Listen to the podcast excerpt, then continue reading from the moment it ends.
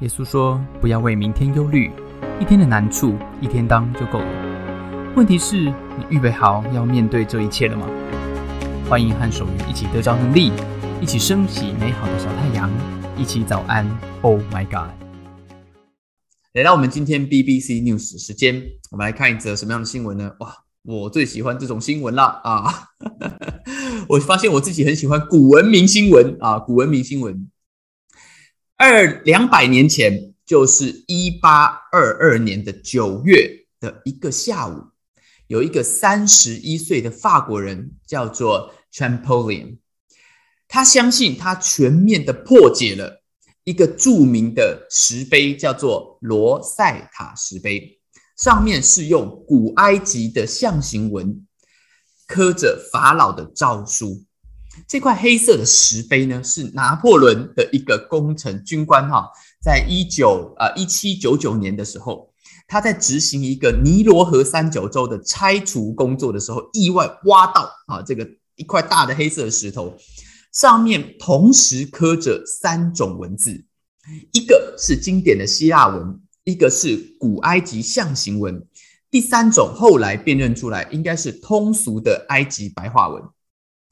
这是一个什么？这是一个翻译对照哇！如此以来，是不是就可以透过希腊文来解开另外两种文字，对不对？不然谁看得懂哈？古埃及象形文的这一块石板，马上就从开罗被运到伦敦，然后呢，被复制到全世界不同的大学去做研究，想要破解啊这个这个呃古埃及的象形文。不过这个难度比预期的高。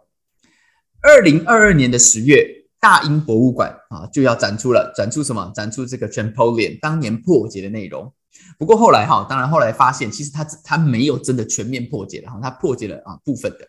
这个 Champollion 其实老实讲，也不是第一个尝试要破解古埃及象形文字的人。第九世纪有一个在伊拉克的炼金术士，他就曾经尝试要翻译过。只不过他当时以为那个里面写的是失落的科学知识啊。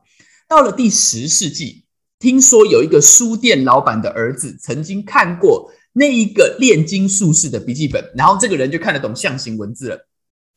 Champollion 他的对手叫做 Thomas Young，他也用了跟 Champollion 一样的研究方法，要破解这个古埃及的象形文。不过他先破解了古埃及的普通话。这个事情就刺激到了 Champollion，他就想过反过来要击败他的对手。最后 Champollion 解码了古埃及象形文字。其实科学的进展就是一个这样不断累积的过程。Champollion 他并不是无中生有，他通阿拉伯文，他站在过往好多好多世纪的人的研究基础上面，最后提出他的贡献。OK，今天我们的宝问题在这边，请问，根据 BBC 的报道，解锁古埃及象形文字的关键是精通一个叫做科普特文的东西。请问，科普特文是由七个埃及的大众字母啊，就是普通话的字母，加上二十四个什么字母组成的？这个叫科普特文啊，跟阿拉伯有关的这个科普特文啊。请问，如果你认为就是阿拉伯文，你选 L；如果你认为是希腊文，你选 R。OK，猜猜看，猜猜看，猜猜看，到底是什么呢？这个接单线，BBC 呢？这个为了这个哈，这个这个报道其实是一个新的系列哈，叫做 Secret Language，我非常喜欢啊，神秘语言啊，神秘语言。好啊，三二一接单啊，三二一接单，OK，公布答案啊，答案就是希腊文啊，我的路数已经被摸透了。哇！大家一票倒啊，都猜希腊文，答案真的就是希腊文啊，真的就是希腊文。这个科普特文哈，这个是一个非常特别。不过他就说哈，你如果要要解锁这个这个呃象形文字哈，你要精通科普特文。OK，他们是有关联的哈，是有关联的，所以非常的有意思，对不对？好，你喜不喜欢古文明啊？啊，哇！我最我很喜欢古文明，我小时候不知道为什么我非常喜欢古文明，我喜欢看古文明的电影啊，什么电影呢？哎，有没有看过啊？《神鬼传奇》？哎呀，我最喜欢看打木乃伊这种东西了啊！这个法老王，对我小时候喜欢看这个金字塔法老王的书啊。我现在发现我我小孩好像也很喜欢哇，金字塔很神秘，对不对啊？里面有这个法老王，有木乃伊啊，看这个硬和田啊，这出来这个然后就觉得，哎，这个看电影都觉得研究考古学的啊，长得都很漂亮啊，是不是？我小时候真的很喜欢看啊，台我小时候是《神鬼传奇》是长大一点才出来哈，小时候就看台湾《神鬼传奇》是什么？就是港片啊，茅山道士林正英啊大战僵尸，是不是哈？我小时候这个剧情呢，就是非常的这以前一开始哈都是这个道士大战僵尸，后来越来越演哈，演到后面。这个梗就已经有点瞎了哈，演到最后有一集我都不晓得，小时候我看就觉得这个因为这蛮特别的啊，这个茅山道士最后都大战吸血鬼了，哈 哈那这个道士竟然拿大蒜跟十字架，这个这什么这什么道什么道理啊？这个中西合璧了啊！这个我不过我还没有等到，我没没有等到茅山道士大战这个哈比人啊，这个林正英就就就就就就走了啊，就过世了不过基本上。不管你是大战木乃伊还是大战僵尸哈，他这个这些这些这些传奇故事的里面哈，都是讲到什么？好，讲到你要找对神啊，讲到你要入对门，对不对？找对真的神来帮助你，找对真的师傅啊，入他的门，你才能够成为这个这个解锁的人嘛，对不对？好，讲到这个，讲到这个找对神跟入对门，台湾我们找神哈，台湾讲究什么？台湾讲究初一十五，中原普渡，对不对？好，当你要拜神，不管拜什么神了哈，这个是不是神明喜欢什么你就买什么啊？对不对？他喜欢鲜花素果，对不对？你就买百合番石榴。他喜欢大鱼大肉，你就要买石斑和和牛，对不对？然后呢，然后规矩都不能够忘记，不管你哈要三跪九叩还是捻香磕头，都不要弄错，因为规矩错了怎么样？规矩错了，你跟神明之间的关系就会出现一些的问题啊，神明就不高兴了啊，就不保佑你了。入对门呢，啊，入对门也是某个程度异曲同工之妙啊。你拜师入门，重点第一件事是什么啊？不是练功，不是练功，重点第一件事情是先搞清楚谁是学长学弟，谁是嫡系加盟啊啊！你入师入师门，最好你是长子嫡传大师兄啊。这个你才能够怎么样？才能够得到师傅加持灌顶，跟着师傅上山下海，伏虎汉降龙，是不是？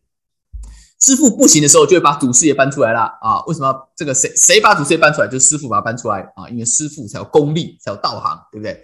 在你的人生里面，这这种概念常常啊，也不只是在跟神明之间的互动哈，常常这些概念在你的职场职场丛林里面也是有的啊。就是呢，你进到一个山头的里面。就要对山头有了解山头的规矩，你也知道这个。你进到一个派系的里面啊，要对派系有派系的上意，你要了解一下。其实有时候你也不是故意啊，要什么山头，你也不是故意要什么派系，只是它就是存在在这个职场里面啊。我以前呢，在这个想跟大家曾经讲过嘛，哈，这个学术界里面也是有的，学术界里面也是有的啊。那个老师呢，这个也教授们呢，也是有教授的学派。对不对？哈，你是属于这个这一派的那一派的，我就听过我的同学告诉我啊，他们啊跟我不一样哈，我是学这个海洋生物的嘛哈，我们的这个同学呢，他们都是学这个，很多同学是学呃这种叫做呃基因工程哈，这个这个遗传这什么医学的哈，他说在他们的这个世界里面呢哈，他们都要念博士嘛哈，也是一样，也是有分这个这个派别的啊，就是你是某某派的老师，当他成为。某某大佬跟某某的这个呃呃委员的时候啊，那他下面所有的人啊所研究的东西都是这个计划呢都是非常容易通过的啊。那另外一派的老师啊就知道说这个时候就是我的呃这个啊这个淡季啊 啊，等到他们上台的时候啊就换另外一票的人啊都拿到计划，这个实在是非常特别，对不对？哈，到底是哪一派的？哈，你进对公司是不是要跟对老板呢？啊，不只要进对公司，要跟对老板。在同一个公司里面，好像也不是只是学历一样，这个就一样出头天，对不对？啊，感觉上你有时候学历差不多啊，但是呢，哎，这个有的人就顺利很多。不过讲回来哈，在那个在这个第一世纪啊，耶稣的这个年代里面，使徒约翰在记载的过程当中，其实他讲到犹太人过去的思维跟我们啊在台湾的思维，老实讲，我们也都是很类似、很熟的。什么意思啊？就是。门徒这些跟随耶稣的人，他们过去都是在犹太教的背景他们在拜上帝这个神。那如果你不是基督徒，给你稍微解释一下，这个这个犹太教啊，跟基督徒啊，跟基督教啊，它是我们看这个故事都觉得它是一脉的相承，因为它基本上都是同一个上帝，哎，真的都是同一个上帝。但是呢，在这个转换的过程当中，出现这个耶稣基督啊，他讲的东西是非常跟过去的东西是感觉上是不太一样的啊。过去在犹太人里面讲到拜这个神也是一样，律例典章，摩西、法老，哎，这个你都要搞清楚谁是敌人，谁是友人，对不对？摩西都写了一本书了啊，那本书呢，在旧约的希伯来圣经里面呢，叫做立位记，基本上就是拜神 SOP 啊，你这个犹太人从小都要把它背起来的。在犹太的这个宗教过程里面，也都讲到有一种人哈，叫先知，对不对哈？曾经还有一些人叫做什么呃，这个士师啊，都是有一些他们的专有名词。讲到你跟在这些老师的门这个身边啊，特别跟在一些先知的身边啊，你要当他的这个徒弟，对吧？请老师帮你开天眼，哎，这种故事甚至这个旧约的希伯来圣经也都有啊。怎么看开天眼，让你看见火车火马天兵天将，你就不会害怕了啊。那你这个跟着一个先知老师，你就要。得到他的什么嫡传外袍啊？这个拿到他的这个这个这个这个外袍以后，得到双倍的恩高啊！这个祝福哇，你的神机能够做的事情就跟老师一样，比老师还多啊！这种思维，其实在犹太教的思维里面也都是有，在真在中国人台或是在这个呃台湾的社会里面，也都是这种文化。什么思维？就是你人跟神之间的关系是什么关系？是垂直关系。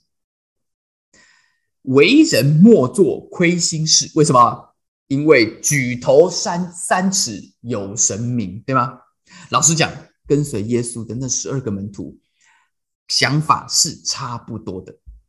你我，如果你是跟随耶稣的这些门徒，你是不是也差不多的想法呢？啊，这个也没什么不对，毕竟我跟神是不能平起平坐的，对不对？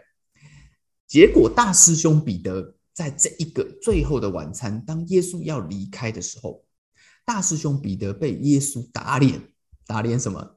打脸说：“耶稣说你其实不认识，你不真的认识你自己，你不真的认识现在我所要讲的这件事情。”在那个过程里面，耶稣说他要离开这个世界了啊！耶稣呢就对这些门徒说：“耶稣要走了啊！”说他说他说小子们，我还有不多的时候跟你们在一起。你们后来要找我，但是我要去的地方你们去不了。我只剩下一点点时间要跟你们在一起。耶稣讲，他要上十字架，他要离开这些门徒一阵子。彼得后来就问了耶稣，彼得问耶稣说：“为什么我不能跟你一起走啊？哈，我要跟你一起走啊！”耶稣这个发表完最后演说了以后，耶稣这个彼得说：“我要跟你走啊！这个你刚刚讲什么啊？不重要，重要是我要跟你走啊！我愿意为你舍命。” I will lay down my life for you。耶稣却打脸他。耶稣说：“真的吗？啊，你要为我舍命吗？我实实在在的告诉你，鸡叫以前，因为那时候是晚上。啊说鸡叫天亮之前，你要三次不认我，你要否认我是你的老师。啊，耶稣到底讲了什么？这个彼得听都没在听。啊，耶稣到底说了什么事情？”让彼得其实也没 catch 到，他只想他的这个啊，这个我就是要跟对师傅啊，我就是反正上帝帮助我，我就可以啊。耶稣讲了什么？耶稣讲了，在这一个新约的圣经里面，在耶稣跟随耶稣的门徒里面最重要的一句话，是那个最大的转折点，是犹太教的这些门徒，他没没有不在他原本的思维里面。常常，如果你今天是个基督徒，常常在我们的思维里面也没有这件事情。耶稣说什么？耶稣说：“我赐给你们一条新的命令，乃是叫你们彼此相爱。我怎样爱你们，你们也要怎样相爱。你们若有彼此相爱的心，众人就认出你们是我的门徒了。这条命令只有一条，叫做 ‘Love one another’。” As I have loved you，耶稣说只有一条命令。这个在犹太教的世界里面，在这些跟随耶稣的世界里面，呃，这个门徒当年的想法里面是不对，是是不存在。因为拜神的 SOP 很多很多。你要三跪九叩，你要干嘛？在犹太教里面，你要献牛献羊，走进那个啊这个圣殿里面一层两层啊，这个当那个地方要做什么？点蜡烛啊，要洗手啊，要干嘛？这些规矩都是有的。跟你今天在庙里面，跟你今天啊这个呃这个要拜拜要拔杯要干嘛？哎，很多流程的，很多流程，这个都是这个都是呃规矩，都是有规矩哈，要有规矩，来到神面前要有规矩的。这个在犹太教的这个思维里面是根深蒂固。我从小都在背，这些门徒从小都在背这些。但耶稣当他离开的时候，他没有把这些 SOP 再搬出来，没有。他说：“我给你们一条新的命令。从此之后，人跟上帝的互动，人跟上帝的互动，要在这一条命令的里面去互动。什么命令？这条命令怎么没有提到上帝呢？这是一个。”非常大思想的 mind shifting 的转换，它转移了这一个思想的角度。彼得的世界必须被转移，在最后的晚餐的里面，耶稣正式公告跟随他的人最重要的帮规。他口里那位差他来的天父上帝要他传递的天条，就是这件事情。我们要 reset 我们的 mindset，跟随耶稣的过程当中。保罗，使徒保罗，就是耶稣后来哈改变这个地中海沿岸最重要的一个基督徒。使徒保罗他叫这个什么东西叫什么？叫耶稣讲这个叫做 The Law of Christ，叫基督的律。各位基督徒，这就是我们的律。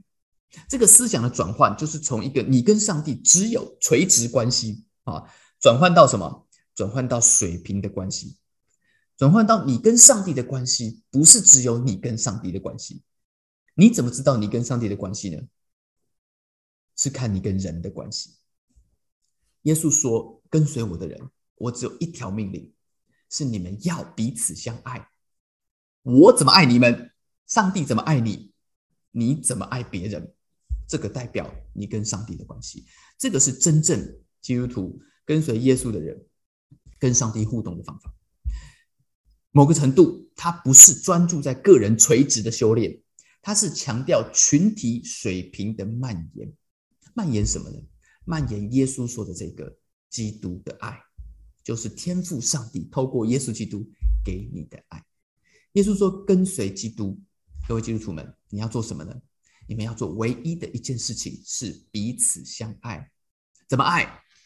好像耶稣爱你一样。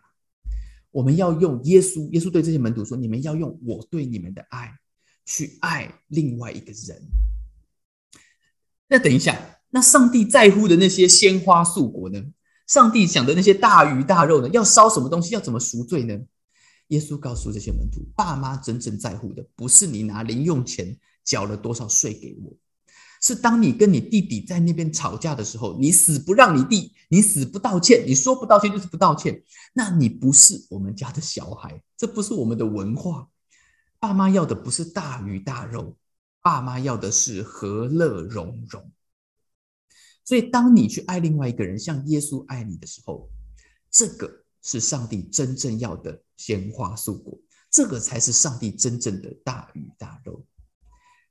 你要把爸爸妈妈的话记在心里，因为这个是真正基督徒的样貌，不是我们怎么过圣诞节。不是你怎么唱诗歌，不是你的群体有多少的信众，别人不会认出来这跟耶稣之间的关系，别人只会闻出来这个当中有没有耶稣的味道。各位基督徒们，今天是对你说的，耶稣对这些门徒说，在他离开之前，我们要像耶稣一样的活着，要像耶稣一样的活着。这些爱是一个不可思议的对待。这是我们唯一可以影响这个世界的方法。当年的基督徒，当年在罗马的基督徒做了这件事情。当年他们在罗马的世界里面，他们走到了城外，把在罗马当年，你遇到一个你不想要的孩子，遇到一个身体有缺陷的孩子，遇到了一个性别不对的孩子，你可以把他丢在户外，让老天决定他的生死。这是每一个人都可以这么做的。这个叫 exposure，这个动作。是一个合法的动作，因为老天决定他的人生。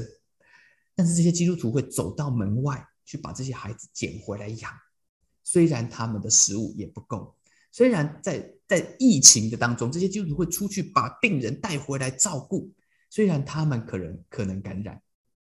这个世界可以完全敌对基督教的独一上帝神学，这个世界可以彻底的轻视。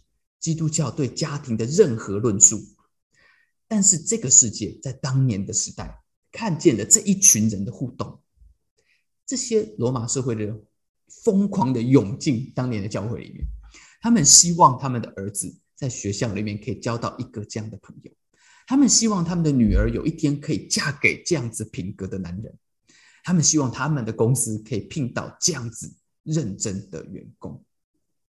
他们会想：真的还是假的？这个世界上真的有这种人吗？为什么你们要这么做？在那一刻，在那一刻，耶稣说：“人才会认出来，你真的跟随的是耶稣。”不是三跪九叩，不是捻香啊，唱诗歌都不是，是这一个东西。今天早上，早上，Oh my God！我送给在座所有的基督徒啊，这个如果你不是基督徒，这不是对你说的啊，这是对所有基督徒说的。基督徒不是用喊的，基督徒是用闻的。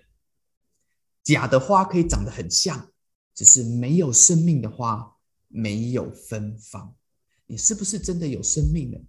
那个生命不是单单你跟上帝，那个生命是因为上帝对你，你怎么对待你身边的人？今天我们一起来祷告。如果你需要，如果你想，可以跟我一起祷告。祷告，我们都可以拥有这样子芬芳的生命，在我们的里面。如果你愿意，你可以举手，当你开口祷告，你的人生会不一样。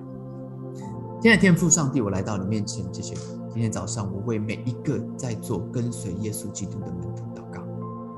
主，这是你对基督徒的要求，或者说这是你的命令，没有别的事情，是我们怎么样，因为你对我们的爱而去爱我们身边的人。我祷告我自己会领受得到这样子的爱，而不会只留在我跟上帝的当中。这个爱会流到我身边的人身上。谢谢你。听我们的祷告，奉耶稣的名，阿门。谢谢大家参加今天的早安，Oh my God！愿上帝祝福你，今天在职场、在家庭之中得着智慧，遇见美好，用你的小太阳照亮身边的人。我们下次再见。